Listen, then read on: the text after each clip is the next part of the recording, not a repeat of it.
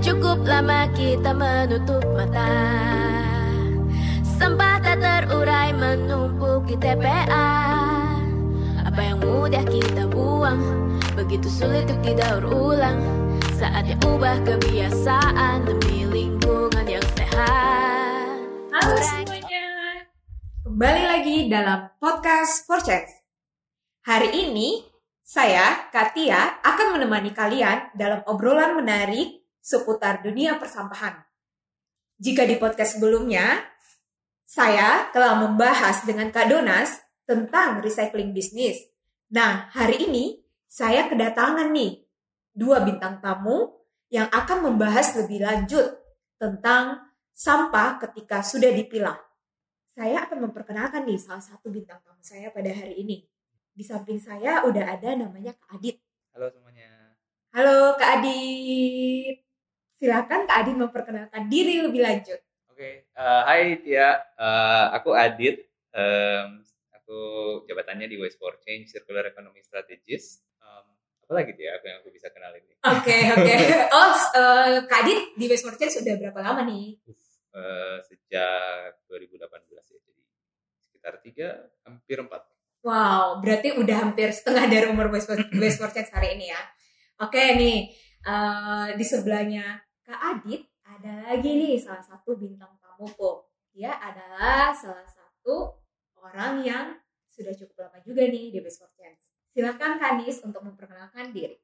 Halo Tia, Eh, kenalin aku Anis dari tim Operational Service. Kalau ditanya udah berapa lama di Waste Sporting, mungkin sama kayak Kadit ya, tahun 2018 juga. Ah, Oke, berarti mereka udah cukup familiar nih tentang dunia persampahan. Jadi hari ini aku akan mengajak mereka diskusi tentang salah satu topik yang banyak banget dipertanyakan di kalangan awam tentang waste to energy. Nah, eh, Kak Adit, Mhm.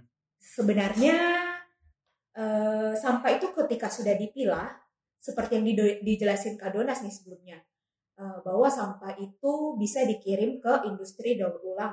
Tapi ada juga nih sampah yang masih harus masuk ke TPA.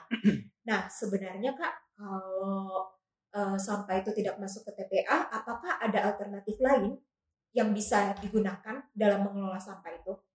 Oke, jadi sampah eh, dipilah-pilah, terus em, yang hmm, terus habis dipilah-pilah bisa masuk ke pendaur ulang eh, atau ke TPA. Alternatifnya seperti apa?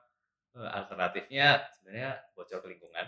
Ada Iya. yang bocor ke lingkungan tentunya. Em, tapi eh, untuk pengolahannya sendiri biasanya yang residu-residu ini tuh eh, apa ya sampah low value eh, yang nggak bisa dan nggak ada pendaur ulang yang nyari gitu ya dan itu masih bisa kita recover dan recovernya menjadi energi dan itu namanya kita sebut waste to energy sampah menjadi energi sesuatu yang berguna not necessarily menjadi material lagi tapi menjadi sesuatu yang berguna lain kayak eh, energi panas energi listrik energi minyak fuel misalnya seperti itu Wah, menarik banget ya Kak. Ternyata eh, sampah itu bisa dikelola sebagai bahan bakar gitu. Nah, Kak, eh, sebenarnya kalau secara proses ataupun secara pengertian itu eh, sampah jenis sampahnya itu eh, yang seperti apa sih? Atau misalnya eh, yang bisa masuk ke waste to energy itu sampah yang seperti apa? yang seperti apa ya jadinya untuk waste to energy ya basically sampah yang kita tuh nggak punya alternatif pendaur ulangnya gitu. kalau misalnya kita ngomongin plastik gitu ya mostly plastik bisa didaur ulang karena ya cradle to cradle gitu ya plastik PET jadi PET lagi somehow gitu kan.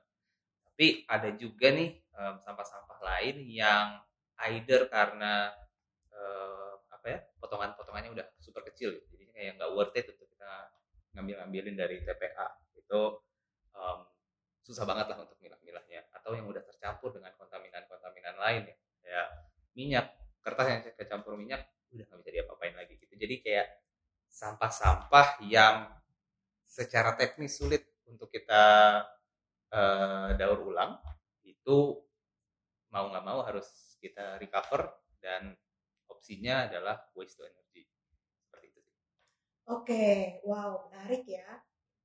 Nah, Kak, eh, tadi tuh Kakak ada ngeju- eh, ngesebutin nih kayak eh, sampah eh, sampah waste to energy itu ada yang jadi eh, fuel, terus ada yang menjadi energi listrik dan lain sebagainya. Nah, bisa nggak sih eh, Kak Adit ngejelasin lebih lanjut tentang eh, jenis-jenis itu? Terus kayak eh, aku juga pernah baca tuh Kak bahwa eh, dalam waste to energy itu ada yang dibagi tentang eh, thermo dan chemical recycling. Nah, itu tuh apa sih kak? Bisakah kak Adit uh, memberi pengertian nih buat kita semua tentang kedua hal itu?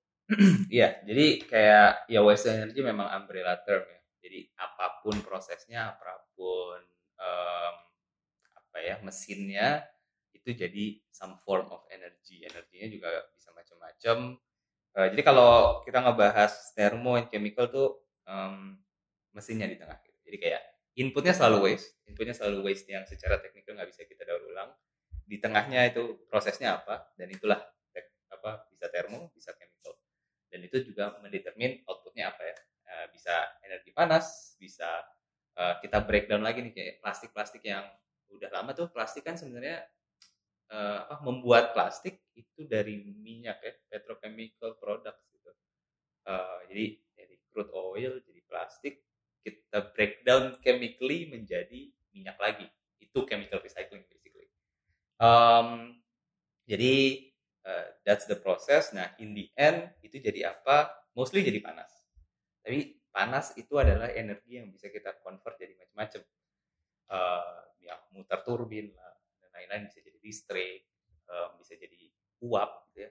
Banyak-banyak uh, industri-industri yang butuh um, apa namanya uap untuk uh, mengerjakan uh, ya proses industrinya mereka gitu. Jadinya itu sih paling kayak waste to energy memang is an umbrella term tapi teknologinya pun macam-macam Eh, dan itu mendetermine bisa nerima apa aja. Eh, RDF eh, moving grade incinerator for example anaerobic digestion dan dan lain-lain. Masih banyak banget kalau mau ngecek eh, di Google gitu ya teknologi-teknologinya macam-macam ya. Anaerobic digestion tuh masukin sampah-sampah em, apa biomass misalnya. Dan dia di di apa namanya di breakdown secara anaerobik artinya nggak ada oksigen ujungnya both panas dan juga jadi gas jadi emang macam-macam it's a- its own apa ya monster lah ceritanya untuk subjek eh, di persampahan exciting but also actu- actually something at the forefront of our knowledge gitu. karena ini apa em, ya breakthrough breakthrough pengelolaan sampah bisa teratasi itu kalau kita bisa ngerti banget waste to energinya apa. Wah, menarik banget nih penjelasan dari Kak Adit, teman-teman. Jadi ada beberapa terminologi yang tadi dijelasin eh, sama Kak Adit. Nah, aku mau disclaimer dulu nih buat teman-teman semua. Jadi energi yang dimaksud itu bukan hanya melulu tentang eh, bensin misalnya atau misalnya diesel, tapi itu bisa jadi juga menjadi energi panas yang bisa menjadi bahan bakar di pembangkit eh, turbin atau juga bisa menjadi bahan bakar yang digunakan untuk listrik di rumah kalian gitu. Nah, faktanya dari informasi yang aku baca nih teman-teman, bahwa misalnya ada suatu desa yang bisa mengelola waste to energy ini, di mana ketika eh, satu desa itu bisa menghasilkan 1000 ton sampah yang sudah dipilah, seperti yang Kak Adis jelaskan sebelumnya, 1000 ton sampah itu bisa menjadi 9 megawatt energi listrik atau setara dengan eh, 9.000 rumah yang bisa dihidupi dari energi itu. Nah, Kak Adit, jadi ada begitu banyak nih sebenarnya eh, mitos atau fakta yang beredar di masyarakat gitu. Nah, aku mau ngajak Kak Adit nih untuk eh, melihat lebih jauh, eh, menanyakan nih sama Kak Adit pernyataan-pernyataan yang ada di masyarakat, apakah ini mitos atau fakta gitu. Nah, pertama nih Kak Adit, Ntar, disclaimer ya, aku aku juga masih belajar ya. ya, ya oke siap Kak Adit. Mungkin apa yang aku bilang hari ini bisa aja ternyata aku berubah pikiran di beberapa ke depan. Namanya juga scientific ilmu gitu kan. Iya, iya. Belajar kalau dibantah ke depan ternyata ilmunya berbeda, ya kita harus mengikuti scientific Research- metodenya research. gitu. Iya, siap Kak. Aman gitu. Nah, eh, mitos atau fakta nih, kita nggak perlu milah sampah karena sampah yang tercampur dapat diolah lagi menggunakan teknologi RDF untuk menjadi waste to energy? Wow, em, kita nggak perlu milah sampah karena anyway semua sampahnya tuh bisa jadi di recover gitu ya. Iya. Eh, itu itu mitos banget sih, mitos yang kayak salah banget sebenarnya cara pemikirannya itu karena eh, nih eh, we should know gitu ketika sampah masuk ke dalam waste to energy facility baik apa pun itu ya. Dia menjadi energi dia menjadi energi gitu. Bukan menjadi material. Sayang kalau dia gak jadi material balik gitu. Um, that means artinya dalam circular economy kalau udah jadi energi itu gak recoverable lagi menjadi material gitu kan. Jadinya um, kita tetap tuh menggerus dan mengeksploitasi uh, sumber daya sumber daya alam untuk menjadikan material itu gitu kan. Jadinya salah itu, dalam konsep circular economy menurutku salah. At the same time um, yes walaupun teknologinya visible um, belum belum tentu tuh teknologinya ada.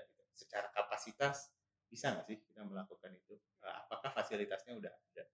Um, dan itu butuh banyak technical know-how gitu. dan again satu hal lagi ini, ini super teknis sebenarnya. Kalau semua sampah kita masukin ke let's say yang paling advance uh, waste to energy-nya adalah moving grade incinerator jadi listrik gitu kalau semua sampah dimasukin itu juga nggak bisa karena di, apa eh, ya yang kita tahu dia jadi energi tapi sebenarnya untuk jadi energi itu pembakaran yang dilakukan di incinerator harus tersustain dengan baik dan itu membutuhkan threshold calorific value yang tinggi gitu.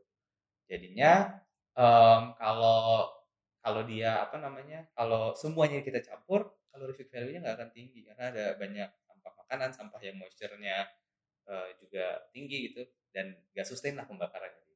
Jadi sebenarnya masih ada 15 list lagi nih untuk untuk membantah itu tapi cukup tiga itu kayaknya udah cukup deh untuk kayak membantah mitos tadi.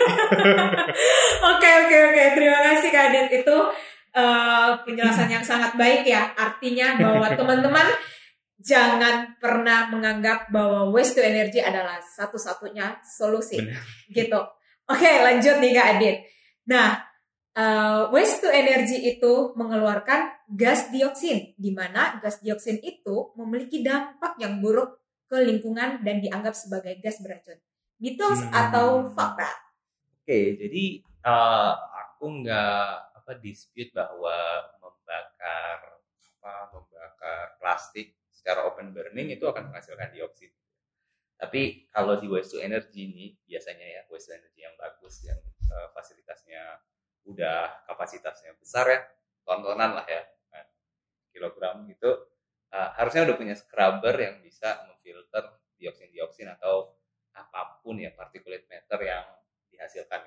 Jadi fabanya terkonten dengan baik dan harusnya sudah punya strategi yang yang baik sih untuk menanggulangi semua itu gitu jadinya kalau apa tadi eh, statementnya adalah waste to energy menghasilkan dioksin gas dioksin yang berbahaya bagi berbahaya bagi lingkungan eh, iya tapi di konten dan di konten itu seharusnya eh, punya disposal yang baik gitu. Dan, dan kita juga nggak nggak apa basically benefitnya outweighs the inilah apa namanya disadvantage gitu. Em, nggak dipungkiri tentu berarti monitoring dan evaluationnya tuh harus benar-benar airtight ya. Em, jadinya eh, jangan mengentengkan juga bahwa harus ada scrubbernya dan lain-lain tapi bisa dibilang relatively eh, lebih terkonten daripada open burning gitu sih. Hmm, oke oke.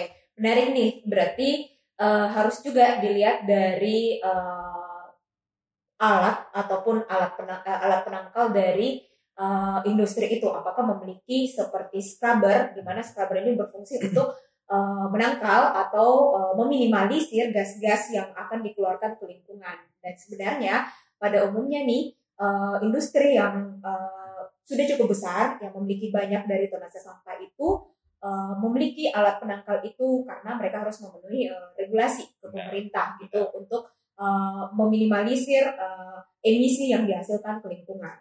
Oke, the next question.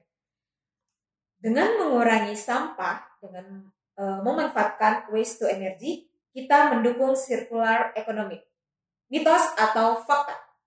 dengan memanfaatkan sampah masuk ke waste to energy Ya. itu mendukung circular economy Eh, to some extent iya gitu ya. karena em, eh, dalam circular economy masih ada peran waste to energy itu di tahap recovery-nya jadi memang eh, kalau kita bahas circular economy eh, what we mean adalah meminimalisir em, apa namanya eh, ekstraksi material untuk menjadi sesuatu yang bernilai untuk manusia kehidupan ekonomi manusia gitu ya.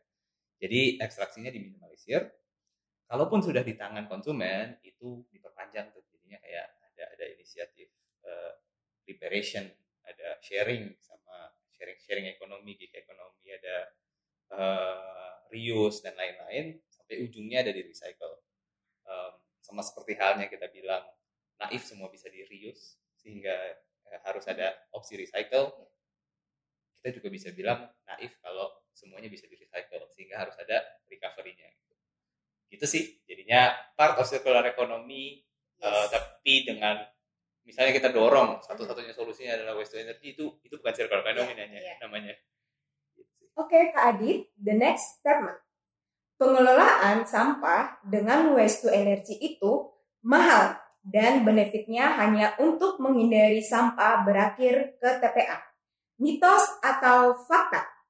Hmm, part of it true ya. Karena mahal sih benar. Mahal tuh benar. Karena ya yang tadinya kita eh, ngelola sampah ke landfill gitu, mungkin pasti ada teknologi-teknologinya yang operasionalnya lebih kompleks ya daripada kalau kita cuma naruh di satu tempat gitu ya. Hmm. Apalagi kalau landfillnya nggak di-manage dengan baik gitu.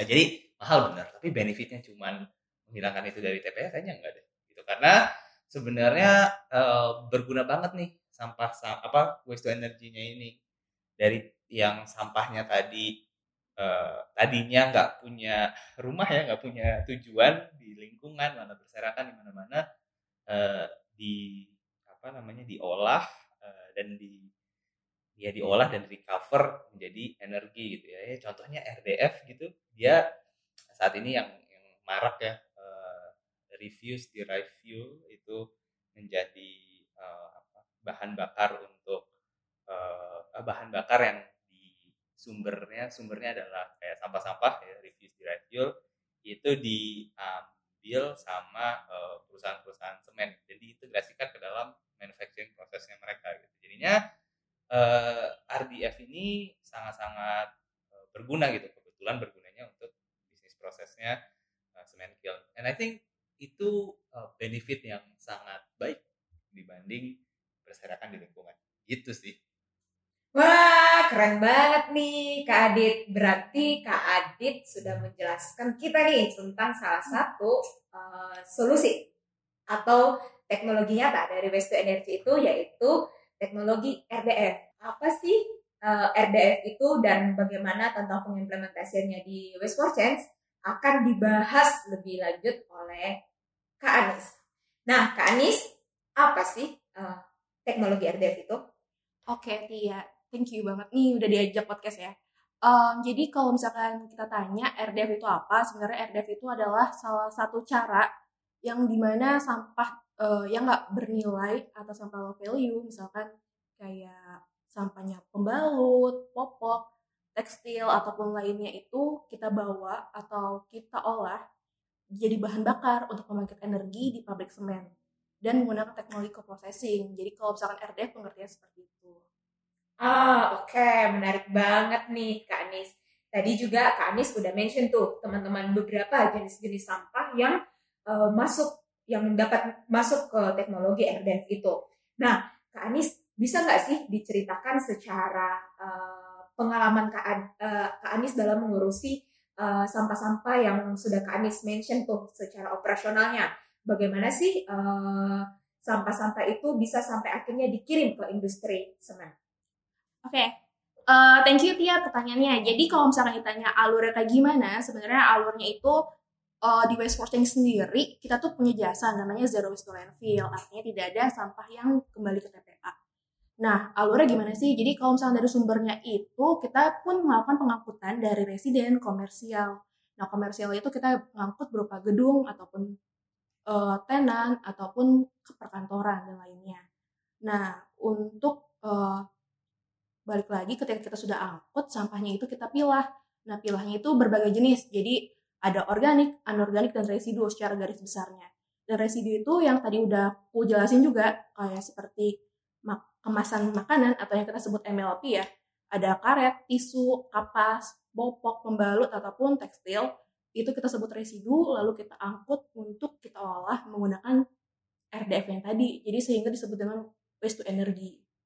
Wah, wah, wah, menarik banget nih dari penjelasannya Kak Anis, teman-teman. Jadi, ada salah satu jasa di Waste for Change itu yang memastikan bahwa sampahmu tidak akan berakhir ke TPA, yaitu Zero Waste to Landfill, di mana sampah yang kalian kirim itu akan dikelola lebih lanjut oleh Waste for Change uh, menjadi teknologi RDF yang dikirimkan ke industri semen. Eh sorry Tia, jadi RDF itu bukan teknologi, tapi itu adalah menjadinya outputnya. Nah, kalau untuk teknologinya sendiri itu disebut dengan co-processing. Wah, oke okay, oke. Okay. Terima kasih Kanis, teman-teman. Ingat ya, dicatat bahwa nama teknologinya itu adalah co-processing dan hasilnya itu adalah RDF atau Refuse Derived Fuel yang menjadi input di bahan bakar uh, industri semen itu yang kemudian disebut dengan proses waste to energy. Oke. Okay. Nah, selanjutnya Kak Anis Uh, bisa nggak sih sebenarnya Kak Anies uh, memberitahu kita nih uh, berapa sih uh, secara data nih Kak ya uh, berapa sih sampah yang masuk ke industri semen itu atau sampah residu yang dikelola oleh Wisma Oke, okay, karena kita sekarang ini kan untuk site operasional udah ada beberapa cabang ya Ti. Jadi ada di Bekasi, Sidoarjo, Bandung, dan kota-kota lainnya. Nah untuk kota site Bekasi sendiri kita tuh ada sekitar 179 ton atau sekitar 77 persennya residu gitu dari sampah yang semua kita angkut dalam satu bulan ini pun data terakhir ya ah wait wait wait wait 179 ton yang masuk ke set Bekasi itu berarti apakah semuanya dikirim ke industri semen untuk dikelola dengan teknologi RDF atau seperti apa tuh Kak Anis? Oh, enggak dong. Jadi uh, sebelumnya kan tadi aku jelasin kalau dari sumber sampah yang kita angkut tuh ada beberapa jenis ya. Ada residen, ada komersil. Nah, untuk komersil sendiri tergantung dari kliennya. Nah, kliennya ini apakah merequest atau uh, menggunakan jasa layanan yang zero, zero waste landfill atau enggak. Tapi sebenarnya ujung-ujungnya pendanaan salah satu yang termasuk menjadi faktor krusial yang menjadi hambatan dalam pengelola sampah yang bertanggung jawab sih. Hmm. Ya kalau boleh nambahin sih sebenarnya emang setuju juga ya kayak ya nggak semuanya tuh bisa kita masukin ke teknologi co-processing tadi untuk jadi RDF karena itu uh, biaya buat kita melakukan buat timnya Um, tapi kayak hal seperti itu mungkin kalau ditarik ke makronya memang uh, apa um, sebenarnya bukan berarti ya, mahal itu bukan berarti nggak bisa ya. Karena mahalnya uh, saat ini untuk ekosistem kita tuh belum uh, menginternalisasi uh, biaya-biaya dari dampak lingkungan yang mungkin terjadi nanti gitu. kayak banjir tuh mahal uh, apa namanya TPA meledak yang sering sering terjadi itu mahal gitu. jadinya kalau kita take into account semua tadi dampak-dampak kalau kita nggak ngelola sampah dengan baik sebenarnya ini murah ini tuh murah jadinya ya bayar pajak ya, ya. bayar biaya iuran sampah tiap bulannya itu membantu banget untuk bisa melakukan semua. Wah, oke. Okay. Next question yang akan menjadi pertanyaan terakhir buat Kak Anis.